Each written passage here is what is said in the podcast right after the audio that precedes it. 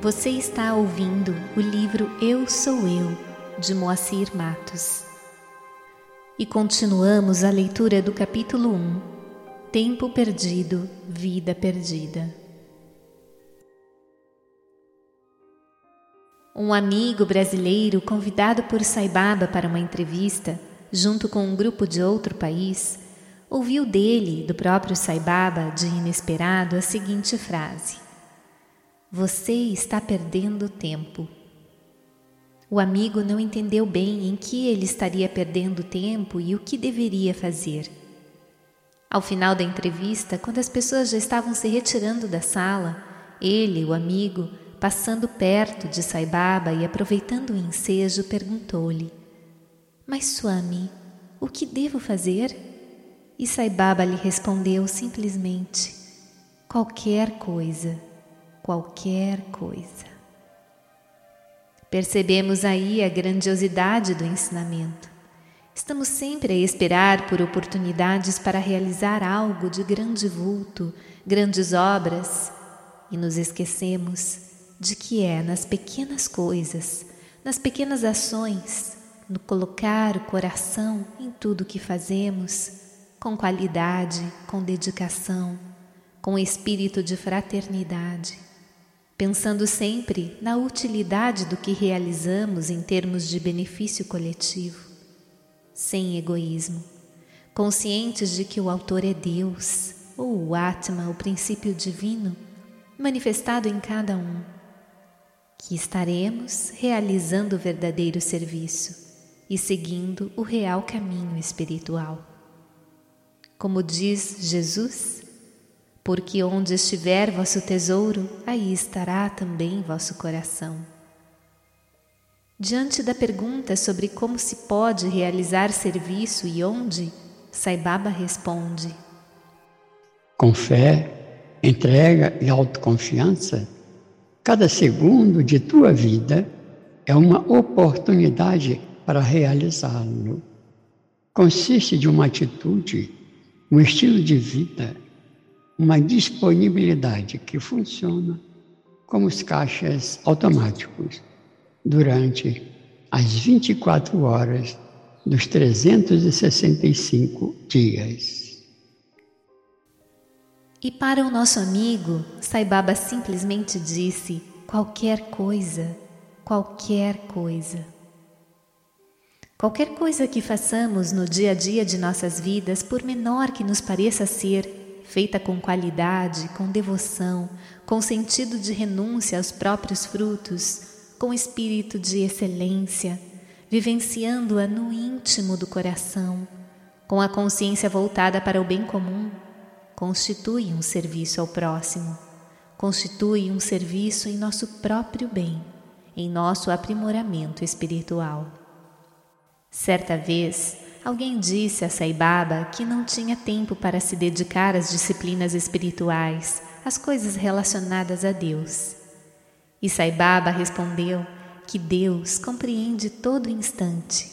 Deus é a única realidade em todos os momentos da vida. Como não ter tempo de se dedicar àquele que é a única realidade em todas as nossas atividades, em toda a nossa vida? E em todos os instantes. Tudo depende de como realizamos as tarefas que nos cabem no nosso dia a dia e certamente o tipo de tarefa que escolhemos. E citando ainda Saibaba dentre muitas mensagens sobre o tema. Que triste é a vida humana, preciosa como um diamante inestimável. Ela tem sido tratada como uma moeda desgastada e sem valor. De nada adianta arrepender-se depois de ter desperdiçado seu tempo sem meditar em Deus ou realizar qualquer outra prática espiritual para realizá-lo. De que vale cavar um poço em busca de água quando a casa já está pegando fogo? Iniciar a contemplação em Deus ao fim de sua vida assemelha-se a começar a cavar o poço quando o fogo já está devastando. vocês devem se ocupar com atividades, de modo a usar o tempo e as habilidades para obter o melhor benefício. Esse é seu dever. E dever significa Deus. O estúpido e o ocioso, tamásicos, hesitarão em estar ativos pelo temor à exaustão ou ao fracasso. Os indivíduos impetuosos e emocionais, rajásicos, lançar-se-ão precipitadamente, ansiando por resultados rápidos e se decepcionarão quando os resultados não vierem como o esperado. As pessoas com a mente equilibrada, satívicas, estarão ativas, considerando isso como seu dever. Sucesso e fracasso não perturbarão sua equanimidade.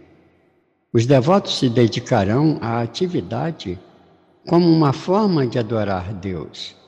Eles oferecem os frutos de seus esforços a Deus, pois sabem que são apenas instrumentos em suas mãos. Ressaltando que, segundo a cultura védica, o universo se manifesta segundo os gunas, que correspondem às qualidades da matéria. E são os gunas que caracterizam o universo e tudo o que nele existe.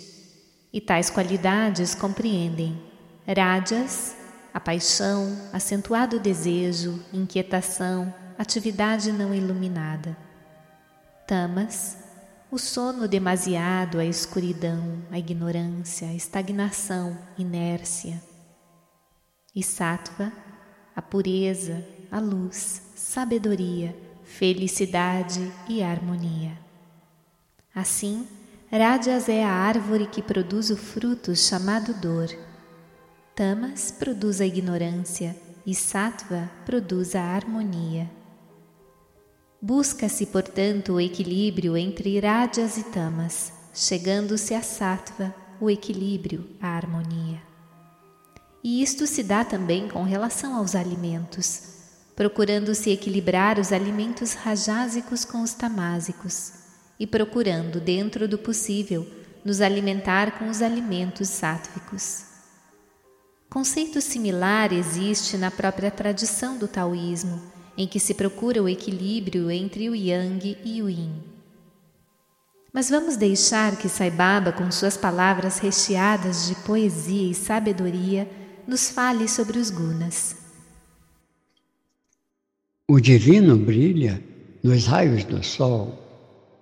É Deus que revela aos olhos do homem a vastidão e a glória do mundo.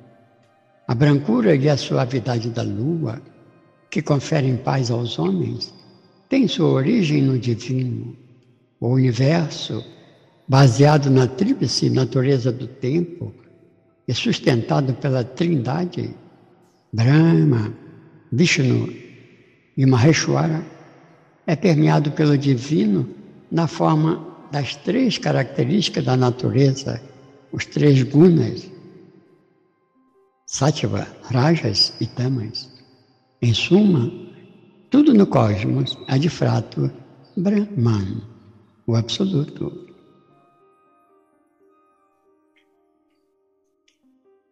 A natureza oferece um cenário maravilhoso Ninguém é capaz de compreendê-la em sua totalidade, seja bênção ou aflição, alegria ou tristeza, ganho ou perda, tudo vem da natureza Prakriti. Ela governa o destino de todas as criaturas. Essa natureza é formada pelos três gunas. A trindade divina representa esses três gunas que correspondem pelo processo de criação, manutenção e dissolução. Todas as incontáveis experiências vividas no mundo surgem dos três gunas.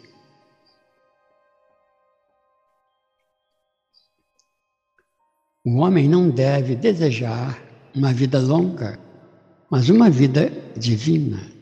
No cosmos, que é permeado pelo divino, o homem deve buscar, antes de qualquer outra coisa, divinizar ou santificar sua vida, transcendendo os três gunas. E tais palavras nos lembram um fato deveras interessante ocorrido com uma amiga, presente em uma entrevista concedida por Sai Baba a um grupo de brasileiros. Ela estava usando um anel, sem muito valor, adquirido em uma loja de bijuterias.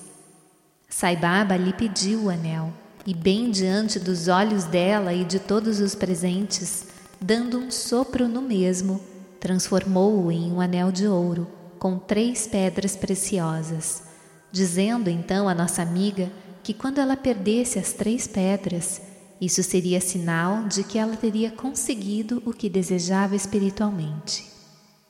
O interessante é que ela desejava perder as três pedras preciosas porque entendera o recado, a mensagem por trás das palavras dele. As três pedras significavam os três gunas qualidades características da matéria. Assim, quando ela perdesse as três pedras ou quando perdesse o apego à matéria, teria conseguido satisfazer seus anseios espirituais. E vemos assim também que, mesmo as materializações realizadas por Sai Baba têm seu sentido espiritual, possuem uma mensagem por trás que deve ser percebida por quem as recebe. E ainda nos diz Swami como ele também é carinhosamente tratado por aqueles que procuram seguir seus ensinamentos. Sejam gratos ao Senhor, que lhes deu o tempo, bem como as ações para preenchê-lo. Ele lhes deu o alimento, bem como a fome para saboreá-lo. Contudo, isso não os habilita a envolver-se indiscriminadamente na ação. Vocês usam uma tela para evitar os mosquitos e também se asseguram de que eles não se aprisionem dentro dela quando vão dormir. De forma semelhante, selecionem os impulsos, os motivos e os estímulos que entram em suas mentes. Afastem da mente o degradante, o aviltante e o pernicioso. Reconheçam a elevada sabedoria das Escrituras, sabedoria apurada no cadinho da experiência. O lótus, nascido no lodo e na lama, cresce através da água e ergue-se acima dela ele não se deixa molhar, embora a água seja o elemento que lhe dá vida. Sejam como o lótus. Sai Baba está sempre a repetir. Não desperdicem tempo. Tempo significa Deus. Tempo perdido é vida perdida. E também diz: A vida humana é uma grande dádiva de Deus e deve ser valorizada como tal e usada para propósitos sagrados. E aproveitando tais palavras de Sai Baba em termos de valorização da vida e de tudo em que somos agraciados a cada instante, vem-nos um caso bem interessante ocorrido com o aclamado poeta brasileiro Olavo Bilac e que muito nos ensina. O dono de um pequeno sítio, amigo do grande poeta Olavo Bilac, abordou-o na rua. Senhor Bilac, estou precisando vender o meu sítio, que o senhor bem conhece.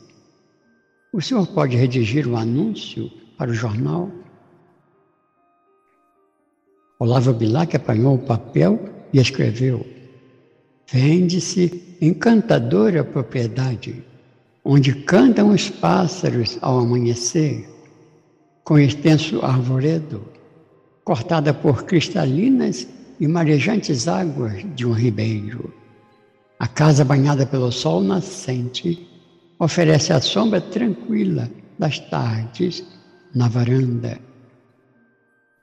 Meses depois, topa o poeta com um homem e lhe pergunta se havia vendido o sítio. Nem penso mais nisso, disse o homem. Quando li o anúncio e percebi a maravilha que tinha, desisti imediatamente de vender aquele paraíso. Contudo, essa valorização não deve acontecer apenas em termos de propriedades ou bens materiais de um modo geral, mas com respeito a todas as bênçãos que temos recebido ao longo de nossas vidas.